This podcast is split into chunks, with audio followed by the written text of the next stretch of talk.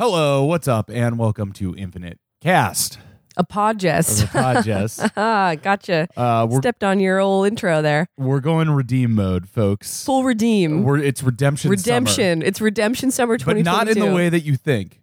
Uh, as in, as in, like you have uh, failed in something, and this is the time to redeem. No, I'm talking about uh, gift cards, gift cards, codes, codes, coupons, deals. De- uh, yes. Did Rede- you- We're col- we're collecting all of our points that we've accrued on various connect- accounts, We're and we cashing are cashing them in. Them in. We're cashing We're in our redeeming them chips. in, yeah. We're redeeming them. Yes, I have my life. We is, shall be redeemed. My life up to now has been nothing but vouchers, and I am returning them to the desk. my life has been nothing but vouchers. I feel like this is like a like a monologue of being like all my life been nothing but vouchers. Now it's time to cash them in. yes, exactly. Yeah. Uh, we're going redeem mode here in the in the Wade O'Brien Folks. household. Uh, I'll I'll open this. You know, who knows? Will pe- people will be listening to this podcast five years from now? It's Yes. possible. You gotta you gotta ground it yourself in some sense of time. It's currently May twenty first. 2022 and as of right now right now this very minute if you're listening to this you can get if you go to applebee's uh, this is not spawn not an ad hashtag not an ad you go to applebee's and spend just a mere 25 american dollars Which is very easy to do. which is very easy to do because that restaurant is god awfully expensive Well, I as I was pointing out last last night, it's but per calorie, it's actually not very It's a great deal per calorie. If you're trying to ca- just calorie load, I can't think of a better yeah, restaurant like than a, bur- Applebee's. a burger there is going to be like nineteen dollars, but also the the Applebee's burger is like twenty thousand calories. it's one of the most calorie dense menus known known to man. Yeah. Um, but if you spend twenty five dollars there, you get uh you uh get a co- you and you save your receipt. You enter your check number into a redemption website, and you get a fifteen dollar credit uh, to see Top Gun Maverick uh, in in theaters this summer. And it, it's as simple as that. I was going to go to see Top Gun anyway and pay regular money for it, and now I don't have to because I went to Applebee's instead Yes, exactly. you're leaving money on the table by not if you're thinking of going to Top Gun, you might as well go to You- Applebee's. Yes, because then you, you basically spend the Top Gun money on an, on a uh, Delicious meal. on a delicious Applebee's meal. You're eating good in the neighborhood, and then you get to see Top Gun anyway. and then you get to see Top Gun. And also they have a promo this month with uh, Teremana tequilas, which Yes. as we all know, or maybe we don't, Dwayne the Rock Johnson's tequila brand, Teremana, which I actually think is pretty good. Yes. Do I know anything about tequila? No. Uh, you're leaving chicken dip- dippers on the table, folks. You're leaving you're leaving boneless boneless crunchy wings. Anyway, that if I'm sounding extra perky and chipper this morning, it's because We I'm went to- riding the wave of that deal. we went to Applebee's last night. We went to Applebee's last night, but that we're not talking about Applebee's today on uh, on the Infinite Jest. what we're do you talking think about. David Foster Wallace's favorite chain restaurant was? I bet that man fucked up at Chili's real good. You think he was a Perkins man because he was Illinois? He um, probably went to at least one Perkins. He's an Illinois boy Uh, I bet he's weirdly a Burger King guy. over McDonald's. Yeah. yeah. He liked junk food, He did, yeah. at least according to the end of the tour. Uh, his his insides were probably all fucked up. All right. uh, let's get into it. Woo! From the desk of Helen Steepley, contributing editor, Moment Magazine, 13473 Blasted Expanse Boulevard, Tucson, Arizona, 85704-8782 slash 2. Uh, and this is addressed to uh, Mr. Marlon K. Bain, Saprogenic Greetings Incorporated, BPL Waltham Building, uh, 1214 Totten Pond Road, Waltham, Massachusetts, uh, 021 549872 slash 4 November YDAU. Marlon Bain is the former roommate of Orin Incandenza from when they were together at ETA. Okay. So another 10 And we've heard of saprogenic greetings before. Yes.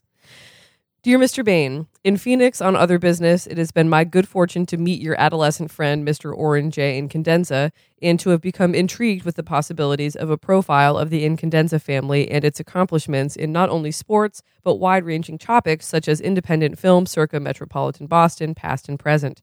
I am writing to ask for your cooperation in contacting you with questions, which you could answer in writing, as I am informed by Mr. Orin Incandenza you dislike to meet people outside your home and office. I am hoping to hear from you in response to this request at your earliest incon- in, in, not inconvenience, convenience, etc., etc., etc. That's the tone in which I like write emails where I'm asking people to do things for me. Please, could you do the thing for me? It'd be, For- it would be but- so But nice. for your but for your earliest possible convenience, could you possibly at any time per, perhaps consider this offer? Yes. Uh, here's the response. The letterhead is saprogenic greetings. When you care enough to let a professional say it for you. Uh, with an asterisk that says a proud member of the Acme family of, of gags and notions, prepackaged emotions, jokes and surprises and wacky disguises. Ms. Helen Steepley and so on, November YDAU. Dear Ms. Steepley, fire away. VD MK Bain, saprogenic greetings slash Acme. From the desk of Helen Steepley, contributing editor, I, I will do a, a, a, a the rare, uh, you know, yada yada yada. Uh, Mr. MK Bain, saprogenic greetings Inc. Yada yada. Uh, dear Mr. Bain, Q Q Q in parentheses Q Q in brackets Q Q Q Q and parentheses Q Q Q in parentheses Q Q, which takes us. Let's get ready. Oh shit! Did I fuck this up? To two sixty nine, which is going to be a long one. I just know it. Sorry, I Did lost you- the. uh You lose your second bookmark. Yeah. Oh yeah. Here we go. Okay, great. Endo two sixty nine. Saprogenic greetings when you let when you care enough to let a professional say it for you. A proud member of the Acme family of gags and notions, prepackaged emotions, jokes and surprises and wacky disguises. Ms. Helen Steepley, and so on. November YDAU. Uh, to answer Q number one. Orin Incandenza and I played, practiced, and generally hung out through most of what seemed at the time to be our formative years. We met because I kept encountering him across the net in the local tennis tournaments we played around Metro Boston, boys' tens. We were the two best 10 year old males in Boston. We soon became uh, uh, practice partners, our mothers driving us every weekday afternoon to a junior development program at the Auburndale Tennis Club in West Newton. After my own parents were horribly killed on the Jamaica Way commuter road one morning in the freak crash of a radio traffic report helicopter. Wow. Do you know who who would be in that re- tra- uh, helicopter? No. Um, don't the remember. lateral Alice Moore, who is the secretary at ETA and who can only move laterally after the helicopter crash. After a freak helicopter crash. Yeah, so I guess it killed his parents. It's all coming together. I became a sort of hanger on at the Incandenza house out in Weston. When JOI founded the academy, I was one of the first matriculants. Orin and I were inseparable until around age 15 when I reached my own zenith in terms of early puberty and athletic promise and began to be able to beat him. He took it hard. We were never inseparable again. We spent quanti- quantity time together, again briefly for a few months the next year during a period where we both experimented heavily with recreational substances. We both ended up losing enthusiasm for substances after only a couple years. Orin, because he finally had entered puberty and had discovered the weaker sex and found he needed all his faculties and guile. Myself, because of a couple of really negative methoxy psychedelic experiences, left me with certain disabilities that to this day make normal life an exceptional challenge, and which I tend to blame on having done deadly serious hallucinogens at a sort of larval psychological age, during which no an American adolescent should be allowed to do hallucinogens. These disabilities led to my withdrawal from the Enfield Tennis Academy at 17 prior to graduation and my withdrawal from competitive junior tennis and contemporary life as we know it. Orin was largely burned out on tennis too by 17, though no one in his right mind could have foreseen a defection to organized U.S. football in his future. A grunting, crunching ballet of repressed homoeroticism football, Ms. Steepley, on my view. The exaggerated breadth of the shoulders, the masked eradication of facial personality, the ex- uh, emphasis on contact versus avoidance of contact, the gains in terms of penetration and resistance, the tight pants that accentuate the gluteals and hamstrings and what look for all the world like cod pieces, the gradual slow shift of venue to artificial surface, artificial turf. Don't the pants fronts look fitted with cod pieces? and have a look at these men whacking each other's asses after a play. It is like Swinburne sat down on his soul's darkest night and designed an organized sport. And pay no attention to Orin's defense of football as a ritualized substitute for armed conflict. Armed conflict is plenty ritualized on its own, and since we have real armed conflict, take a spin through Boston's Roxbury and Mattapan districts some evening. There is no need or purpose for a substitute. Football is pure homophobically repressed Nancyism, and do not let O tell you different. Uh, Who was the first person who had the genius insight uh, that was like, "Hey, football's kind of gay"? Don't no. I'm sure somebody felt real smart about that in like the 60s. like Didn't- a cocktail party, some guy in like a black turtleneck with a, cig- cigarette being like, Have you noticed that this new televised football is, well, it's kind of gay? It's kind of gay. Somebody's like, Wow, you're did so Teddy smart." Roosevelt play football? Uh, he was. He did play football. He's a leatherhead. In fact, I believe like uh, you know, th- that would have been around the era that the like rules and regulations of like what was recognizably American football were coming together. I'm sure he loved it. He liked He- any. He liked any reason to to, to be tough. to fight. I love one of one of the most powerful male brains of all time, Teddy Roosevelt. He's a he's a real Chad. I really like him. Yeah, I, w- I It's wish more people would try to emulate him. You know, Uh, Well, he he's he is a man who went his own way. he wa- he's a bull, he's a bull f- fucking moose. Because the oth- the thing is, is that yes, he was into the, all that vigor stuff, uh, but also he was like a boat scholar, and like yeah, he was a smart. He was a, he was an intellectual. like one of his first like man in the world type things is writing a, a naval like history of naval tactics at age like 21 that was so good that within two years of its publishing it was mandated to be on every boat in the u.s navy yeah, yeah. Cool he's guy. a he's he's got he's got it going on. he f- kind of fucked up by splitting up the republican party in l- the later years but what are you going to do What are you gonna is- do? taft's kind of a drip Yeah. Uh, three C. The the uh, the starts of these uh, answers, I assume, can uh, correspond to the cues of the you Yeah. know, question. so wait are we supposed to take that the letter that those q q q q q or they're le- they're actual questions. For th- some they're just reason, abbreviated in, the- in there uh, David Foster Wallace just doesn't seem to like to show what kind of inquiry uh, Helen slash Hugh Steepley does. okay great so you never see what you never Q- see what the You questions only see are. what her responses are, Yeah. or the responses are. Okay, great. 3C. I cannot help you too much with the facts surrounding Dr. Incandenza's suicide. I know that he erased his own cartography in a grisly way. I was told that in the year leading up to his death, Dr. Incandenza was abusing ethyl alcohol on a daily basis and was working on a whole new genre of film cartridge that Orin at the time claimed was driving Dr. Ink insane. 3E. The supposed cause of their separation is that Dr. Incandenza began using her in his work more and more extensively and eventually asked her to perform in the predominant, completely radical new type of filmed entertainment that supposedly was driving him to a breakdown. They supposedly became close, James and Joe Ellen. Apparently, Joelle's real name is Joe Ellen? Uh, would make sense from her Kentucky upbringing. Yeah. Though uh, Orin, in my judgment, is not a reliable source of information about their relationship. The only other apposite fact I have, and I have this not from Orin, Are but these from, all six apposite? uh, apposite is that's a real thing Oh, I to say. I thought it was a mispronunciation or spelling of opposite. No, appo- apposite. I, isn't that just like adja- adjacent, according? Yeah, okay. Innocent female relative of mine who was briefly in a position to interface with our punter in an intimate and unguarded way, impossible between hetero males, is that some incident occurred in the Incandenza's Volvo involving one of the windows and a word. All I am given is that O reports that in the days prior to Dr. Incandenza's felo de se, a so called word appeared on a fogged window of Mrs. Ink's pale yellow Volvo, and the word cast a conjugal pall in all sorts of directions. This is it. We'll get back to that. Uh, five, the veiled warning typo V A V A I L E D veiled warning typo. You Because there are typos in this. yes, you refer to in my postal response to you is simply that you have to take what Orin says in a fairly high sodium way. I am not sure I would stand and point at Orin as an example of Uh, that's an eye roll for me, David. Oh, I love it. As an example of a classic classic pathological liar, but you have only to watch him in certain kinds of action to see that there can be such a thing as sincerity with a motive.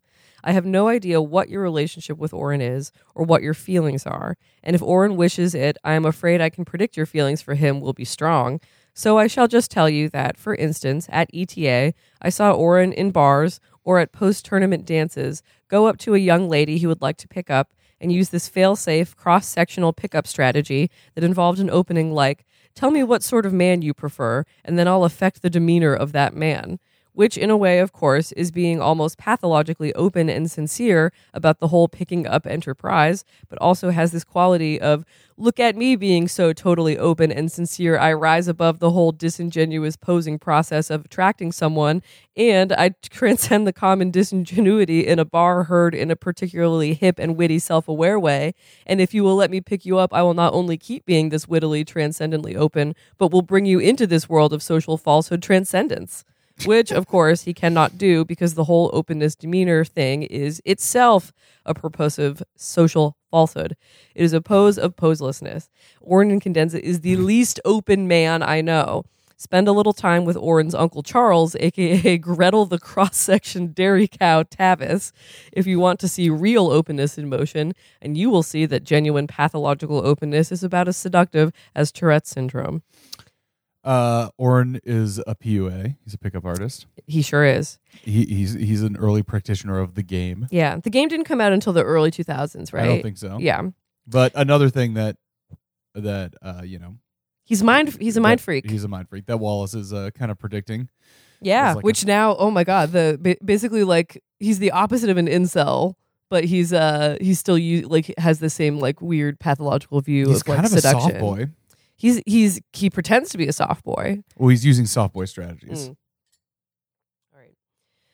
It is not that Orin Incandenza is a liar, but that I think he has come to regard the truth as constructed instead of reported. He came by this idea educationally, is all I will add. He studied for almost 18 years at the feet of the most consummate mindfucker I've ever met. Mind freaker. And even that, even now, he remains so flummoxed. He thinks the way to escape that person's influence is through renunciation and hatred of that person. Defining yourself in opposition to something is still being anaclitic on that thing, isn't it? I certainly think so. And men who believe they hate what they really fear they need are of limited interest, I find.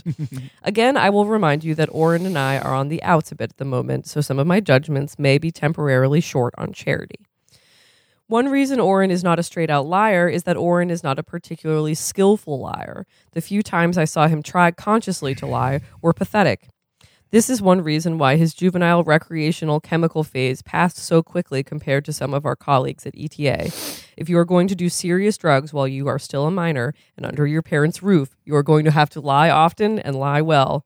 Orin was a strangely stupid liar. Mm-hmm. I am recalling there was one afternoon on Mrs. Clark's day off when Mrs. Ink had to go off and overfunction somewhere, and Orin and was supposed to babysit Mario and Hal, who were at the kind of crazed toddler age where they would hurt themselves if they were not closely supervised. And I was over, and Orin and I decided to dart up to the loft over the Weston House's garage to smoke a bit of Bob Hope, which is to say high resin marijuana, and in the loft, high, wandered disastrously into the sort of pseudo philosophical mental labyrinth that Bob smokers, Bob Hope smokers, are always wandering into and getting trapped in and wasting huge amount of time inside. Uh, time takes us to uh, footnote A. This tendency to involuted abstraction is sometimes called marijuana thinking. And by the way, the so called amotivational syndrome consequent to massive Bob Hope consumption is a misnomer. For it is not that Bob Hope smokers lose interest in practical functioning, but rather marijuana think themselves into labyrinths of, reflective, of reflexive abstraction that seems to cast doubt on the very possibility of practical functioning. And the mental labor of finding one's way out consumes all available attention and makes the Bob Hope smoker look physically torpid and apathetic and amotivated sitting there, when really he is trying to claw his way out of a labyrinth. Note that the overwhelming hunger, the so called munchies, that accompanies cannabis intoxication may be a natural defense mechanism against this kind of loss of practical function, says there is no more practical function anywhere than foraging for food. Is there is this a footnote within his letter? Yep. Okay, great. It's a footnote within the end note. okay, great. Uh, I the the, ref, the referring to the weed as Bob Hope is reminding me of that Idol song about the heathen from Keaton. The heathen The from he- Eton with a bag of Michael Keaton. Yeah. And I think he also calls it a bag of Charlie Sheen. Yeah. Is funny. A heathen from Eton with a bag of Michael Keaton. What, a, Great what song. I? What's the name of that song? Don't trust a man with a perm. Idols. Don't trust a man with a perm. Great song. Look it up. Official music rec of the week. Uh, one of my favorite, I think, lo- low key genius Kanye lines is referring to cocaine as white girl. anyway, back to the subtext. Uh, trapped and wasting huge amount of, t- of time inside an intellectual room they cannot negotiate their way out of. And by the time we hadn't resolved the abstract problem that had put us into the labyrinth, but just as always had gotten so hungry we abandoned it and stumbled out and down the loft's wooden ladder, the sun was all the way down on the other side of the sky over Wayland and Sudbury, and the whole afternoon had passed without Hal and Mario having received any protective supervision. And Hal and Mario somehow survived the afternoon, but when Mrs. Incandenza returned that night, she asked Orin what we and the supervised toddlers had done all afternoon, and Orin lied that we had all been right here, respectively playing and supervising. And Mrs. Incandenza expressed puzzlement to Orin because she said she had tried to call the house several times that afternoon but was unable to get through. And Orin replied that while supervising, he had herded the toddlers carefully into rooms with phone jacks and made calls and had been on the ro- phone several times for long periods of time for this or that or the other thing, which was why she had been able to get through. At which Mrs. Incandenza, who was extremely tall, had blinked several times and looked very confused and said that, but the phone had not been busy, it had just rung and rung and rung. At a juncture like this, men and boys get separated in terms of prevarication, I submit. And all Orin could come up with was a steady gaze as he said, as if from the rose garden, I have no response to that. Which which incredibly stupid response he and I found very funny for weeks afterward, especially since Mrs. Incandenza never punished and refused to act as if she believed lying was even a possibility as far as her children were concerned, and treated an exploded lie as an insoluble cosmic mystery instead of an exploded lie. The worst instance of both Orin's mendacious idiocy and Mrs. Incandenza's unwillingness to countenance an idiotic lie came one grisly day soon after Orin had finally gotten his vehicle operator's license.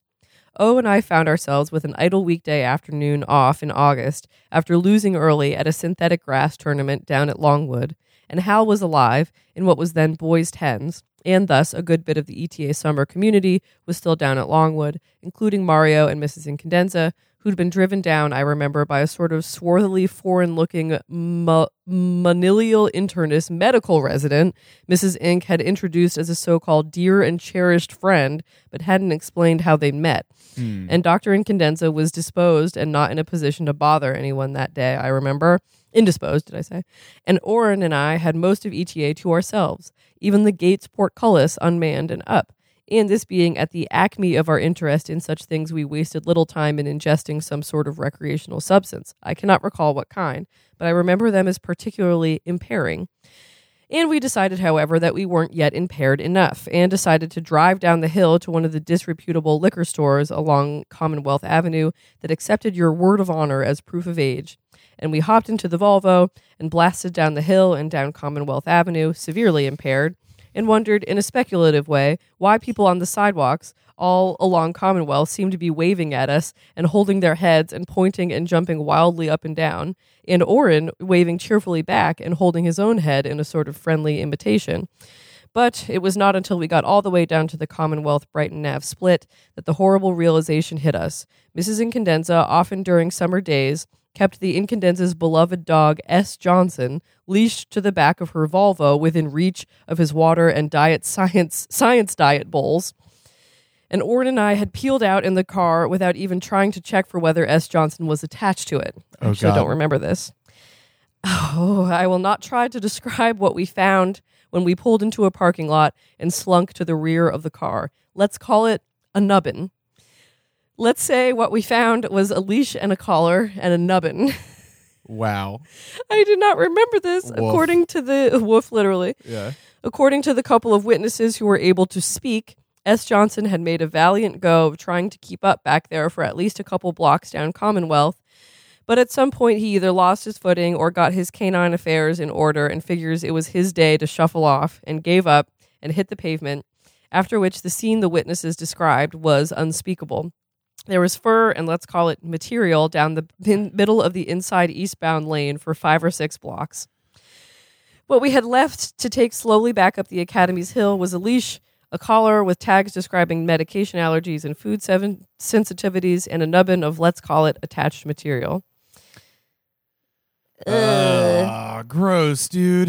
the point is that I defy you to imagine how it Yeah, felt. like more casually, like horrific stuff. yeah, I defy you to So I imagine. guess it's been a while since he's really grossed me out with something in this yeah, book. he's got to gross you out every like twenty pages or so. Yeah. The point is that I defy you to imagine how it felt later that day to stand there with Orin in the HMH living room before the prone and piteously weeping Mrs. Incandenza and listen to Orin try to construct a version of events in which he and I had sensed somehow that S. Johnson was dying for a good brisk August walk and were walking him down Commonwealth, which takes us to uh, footnote B. Now, Orin had never once walked S. Johnson. Orin was not even all that keen on S. Johnson because the dog was always trying to mate with his left leg. And anyway, S. Johnson was very much Mrs. Incandenza's dog, was normally exercised only by Mrs. Incandenza and at rigidly specific times of day. Is S. Johnson a reference to Samuel Johnson? Samuel Johnson, Yeah. uh,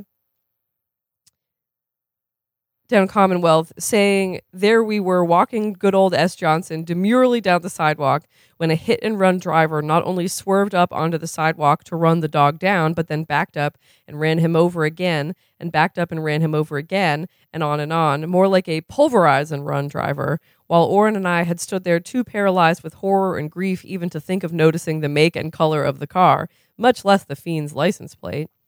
Mrs. Incandenza on her knees. There's something very sur- there's something surreal about a very tall woman on her knees, weeping and pressing her hand to her collarbone, but nodding in confirmation at every syllable of Orin spitting, spinning this pathetic lie. Oh, holding up the leash and collar and nubbin. Ugh, like Exhibit A, me next to him wiping my forehead and wishing the immaculately polished and sterilized hardwood floor would swallow up the whole scene in toto. God. Uh, number seven, Mrs. Steeples, to my way of thinking, Steeples. Steeples, the word abuse is vacuous. Who can define abuse? The difficulty with really interesting cases of abuse is that the ambiguity of the abuse becomes part of the abuse. Thanks over the decades to the energetic exercise of your own profession, Ms. Steely, we have all heard ACOAs and Alateens and ACONAs and uh, ACOGs and whiners relate clear cases of different kinds of abuse beatings, diddlings, rapes, deprivations, domineerment, humiliation, captivity, torture, excessive criticism, or even just utter disinterest. But at least the victims of this sort of abuse can, when they have dredged it back up after childhood, confidently call it abuse. There are there sorry, there are, however, more ambiguous cases, harder to profile, one might say. What would you call a parent who is so neurasthenic and depressive that any opposition to his parental will plunges him into the sort of psychotic depression where he- he does not leave his bed for days and just sits there in bed cleaning his revolver so that the child would be terrified of opposing his will and plunging him into a depression and maybe causing him to suicide? Would that child qualify as abused? Or a father who is so engrossed by mathematics that he gets engrossed helping his child with his algebra homework and ends up forgetting the child and doing it all himself so that the child gets an A in fractions but never, in fact, learns fractions. or even say a father who is extremely handy around the house and can fix anything and has the son help him, but gets so engrossed in his projects, the father, that he never thinks to explain to the son how the projects actually get done, so that the son's help never advances past simply handing the father a specified wrench or getting him lemonade or Phillips head screws until uh, the day the father is crushed into aspic in a freak accident on the Jamaica Way, and all opportunities for transgenerational instruction are forever lost, and the son never learns how to be a handy homeowner himself. And when things malfunction around his own one room home, he has to con- hire contemptuous, filthy nailed men to come fix them, and feels terribly inadequate, the son, not only because he is not handy, but because this handiness seemed to him to have represented to his father everything that was independent and manly and non disabled in an American male. Would you cry abuse if you were the unhandy son looking back? Worse, could you call it abuse without feeling that you were a pathetic, self indulgent piss puddle? What with all the genuine cases of hair raising physical and emotional abuse diligently reported and analyzed daily by conscientious journalists and profiled? I am not sure whether you could call this abuse. But when I was, long ago, abroad in the world of dry men, I saw parents, usually upscale and educated and talented and functional and white, patient and loving and supportive and concerned and involved in their children's lives, profligate with compliments, and diplomatic with constructive criticism, loquacious in their pronouncements of unconditional love for and approval of their children, conforming to every last jot slash tittle in any conceivable definition of a good parent, I saw parent after unimpeachable parent who raised kids who were A, emotionally retarded, or B, lethally self indulgent, or C, chronically depressed, or D, borderline psychotic, or E, consumed with narcissistic self loathing, or F, neurotically driven slash addicted, or G, variously psychosomatically disabled, or H, some conjunctive permutation of A through G. Why is this? Why do many parents who seem relentlessly bent on producing children who are who they feel are good persons, uh, who feel they are good persons deserving of love, produce children who grow to feel they are hideous persons not deserving of love, who just happen to have lucked into having parents so marvelous that the parents love them even though they are hideous? I have a theory about that. Hold on to it. Is it a sign of abuse if a mother produces a child who believes not that he is innately beautiful and loving and deserving of magnificent, magnificent maternal treatment, but somehow that he is a hideous, unlovable child who is somehow lucked into having a really magnificent mother? Probably not. But could such a mother then really be all that magnificent if that's the child's view of himself? Mm. I am not speaking about my own mother, who was decapitated by a plummeting rotor blade long before she could have much effect on one way or the other on my older brother, an innocent younger sister, and me. I think, Mrs. Starkley, that I'm speaking of Mrs. Avril M.T. Incandenza, although the woman is so multi leveled and indictment proof that it is difficult to feel comfortable with any sort of univocal accusation of anything. Something just was not right, is the only way to put it. Something creepy, even on the culturally stellar surface. For instance, after Orin had pretty clearly killed her beloved dog, S. Johnson, in a truly awful, if accidental way, and then had tried to evade responsibility for it with a lie that a parent far less intelligent than Avril could have seen right through, Mrs. Ink's response was not only conventionally abusive, but seemed almost too con- unconditionally loving and compassionate and selfless to possibly be true.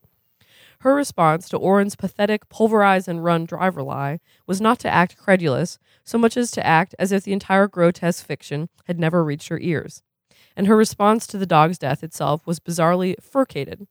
On the one hand, she mourned S. Johnson's death very deeply, took the leash and collar and canine nubbin tenderly, and arranged lavish memorial and funeral, funeral arrangements, including a heartbreakingly small cherrywood coffin cried in audible private for weeks, etc. But the other half of her emotional energies went into being overly solicitous and polite toward Orin, upping the daily compliment and reinforcement dose, arranging for favorite foods at ETA meals, having his favorite little tennis appurtenances appear magically in his bed and locker with loving notes attached, basically making the thousands of little gestures by which the technically stellar parent can make her child feel particularly valued. Let's take uh, footnote C Yes, all right, this may start to touch on it. Not valuable, but valued. All out of concern that Orin in no way thinks she resented him for S. Johnson's death, or blamed him, or loved him less in any way because of the whole incident. Not only was there no punishment or even visible pique, but the love and support bombardment increased and this was all coupled with elaborate machinations to keep the mourning and funeral ra- arrangements and moments of wistful dog remembrances hidden from Orin for fear that he might see that the moms was hurt and so feel bad or guilty, so that in his presence Mrs. Ink became even more cheerful and loquacious and witty and intimate and benign, even suggesting in oblique ways that life was now somehow better without the dog, that some kind of unrecognized albatross had been somehow removed from her neck, and so on and so forth. What does a trained analyst of our cultural profiles, soft contours like yourself make of this, Mrs. Starksaddle? is it mind bogglingly considerate and loving and supportive? Or is there something creepy about it? Maybe a more perspicuous question was the almost pathological generosity with which Mrs. Ink responded to her own son, or taking, t- sorry, responded to her son taking her car in an intoxicated condition and dragging her beloved dog to its grotesque death and then trying to lie his way out of it. Was this generosity for Orin's sake or for Avril's own? Was it Orin's self esteem she was safeguarding, or her own vision of herself as a more stellar mom's than any human son could ever hope to feel he merits? When Orin does his impression of Avril, which I doubt you or anyone else can get him to do anymore, though it was a party stopper back in our days at the academy, What he will do is assume an enormous, warm, and loving smile and move steadily toward you until he is in so close that his face is spread up flat against your own face and your breaths mingle. If you can get to experience it, the impression, which will seem worse to you, the smothering proximity or the unimpeachable warmth and love with which it's affected. For some reason now, I am thinking of the sort of philanthropist who seems humanly repellent, not in spite of his charity, but because of it. On some level, you can tell that he views the recipients of his charity not as persons so much as pieces of exercise equipment on which he can develop and demonstrate his own virtue. What's creepy and repellent is that this is this sort of philanthropist clearly needs privation and suffering to continue, since it is his own virtue he prizes, instead of the ends to the virtue to which the virtue is ostensibly directed. Everything Orin's mother is about is always terribly well ordered and multivalent. I suspect she was badly abused as a child. I have nothing concrete to back this up. But if, Ms. Bainbridge, you have yielded your own charms to Orin, and if Orin strikes you as a wonderfully gifted and giving lover, which by various accounts he is, not just skilled and sensuous, but magnificently generous, empathic, attentive, loving, if it seems to you that he does truly derive his own best pleasure from giving you pleasure, you might wish to reflect soberly on this vision of Orin, imitating his dear moms as a philanthropist, a person closing in, arms open wide, smiling. That's the letter from Saprogenic Greetings. What do you think? Uh, that should probably be it. Is there anything more in that correspondence thing in the main text? Uh, nope. Just on to the next thing. Yes, we should probably wrap there. Okay. Um. On page 666. Oh hell yeah! You know, I will. Our Hail Satan. Hail Satan. Uh, hail yourself. Um, Whew. difficult. Yikes. Yes. uh, Uh. that thing about the anthropologist. Let's work backwards. That thing about the anthropologist and virtue.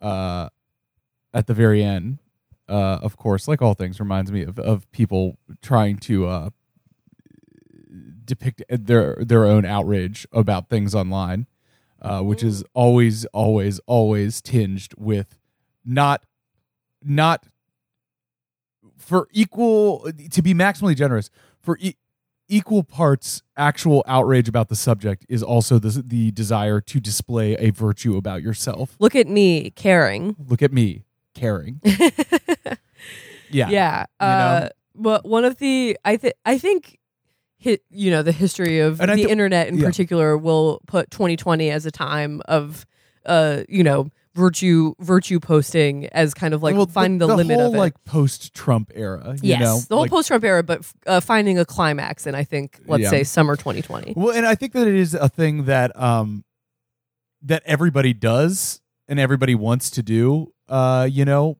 um, and and part of it is a very natural instinct and urge. Mm. Um, you know, I think that you know people go into like being you know pro- I don't know professional you- nonprofit or charity workers eh, because they do actually want to uh, help people. But I think that part of that urge to help is to find some kind of personal meaning in yourself, and and part Yes. of that is being seen as someone who helps people. Yes. Uh, and you know, I don't think that that it's a negative or like cynical quality.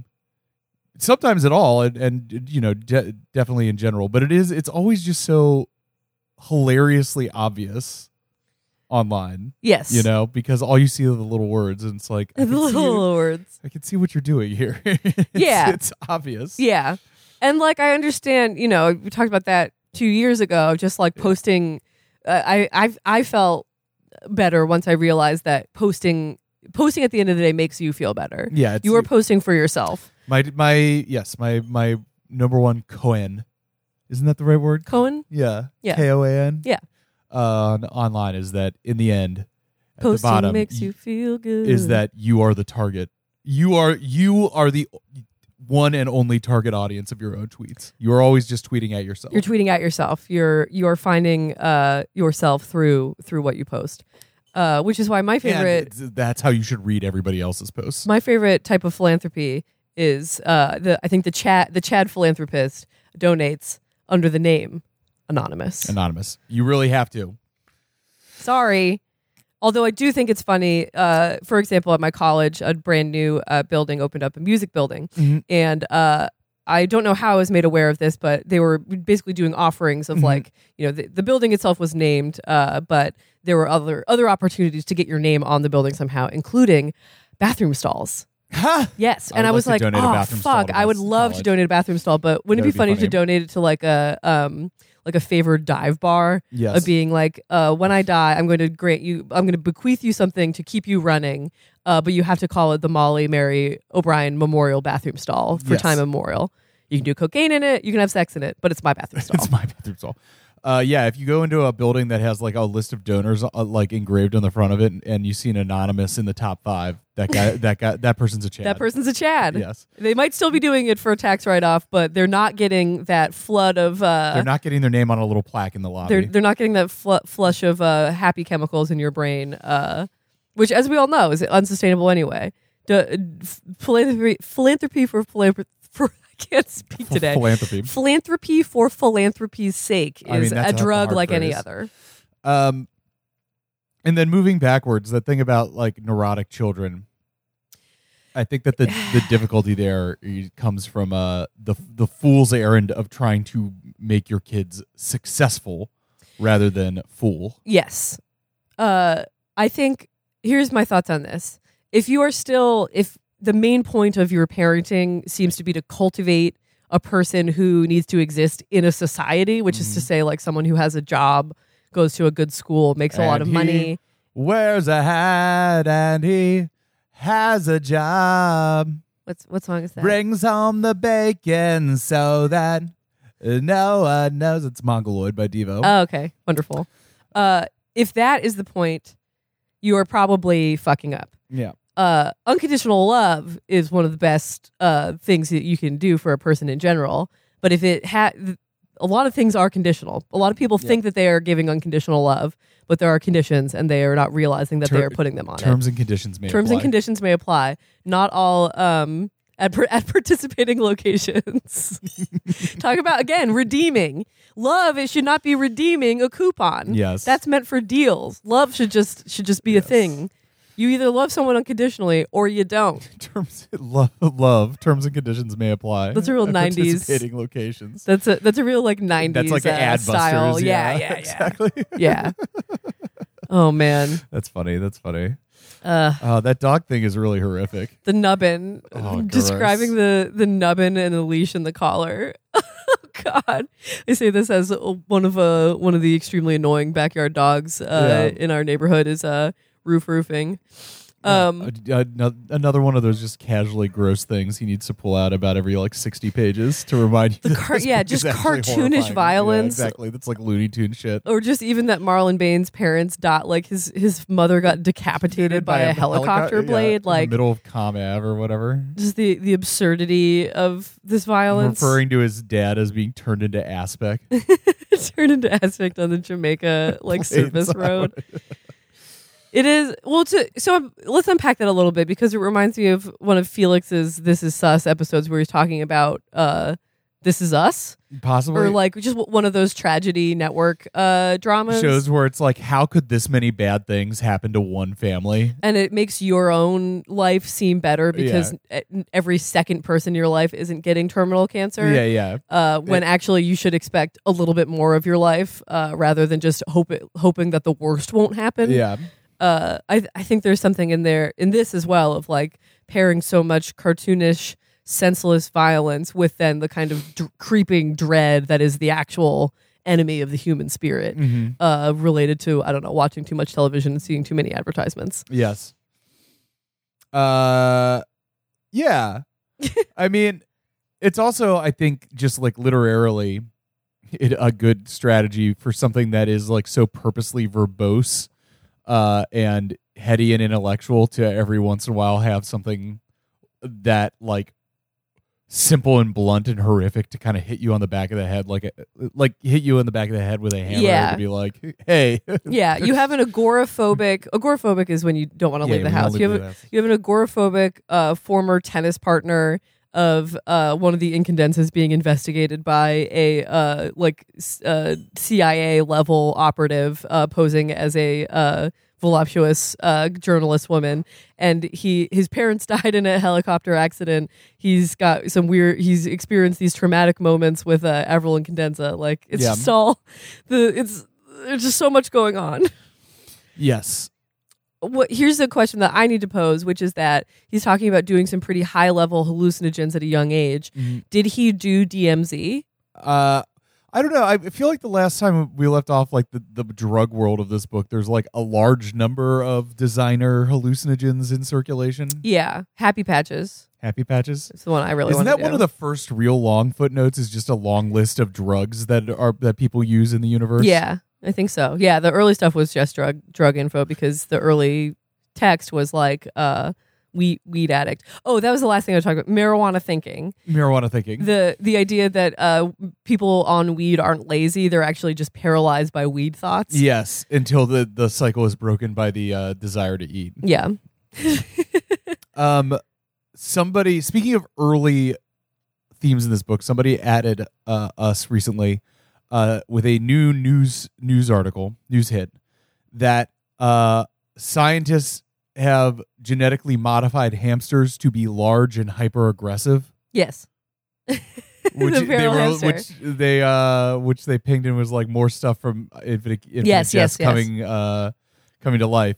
And the fun thing was, I hadn't even thought about the giant hamsters or the fi- the the, hamsters aren't giant; they're just feral herds of them, right? They are big because they're radioactive. Okay. Yeah. Um, because even though that was a detail mentioned a few times in the early part of the book, I don't think that that has been brought up in our timeline since winter 2020, possibly. Yeah, I think that's right. Uh, so uh, there was a passage that basically described like you really shouldn't be in the concavity to begin with, but if you are, definitely don't fuck with these these hamsters. hamsters. Also, isn't there a cult of oh, there's the cult of the fair, the baby, Mhm. the irradiated baby, Mhm. where people go into the woods and try to worship like the, The- infant. Yes. Uh, but no one, no hamster cult, But again, that stuff hasn't been mentioned in this book for like hundreds of pages. totally, and honestly, probably won't be mentioned that much again. Yeah. It seems like a seems like a pretty big thing, a substantial thing to bring up and never do again. But that's why he's the he's the boss. It's that, it's Another- that little uh, color, you know. a, a lesser writer would make their entire book about the feral hamsters. I mean, it is one of my favorite.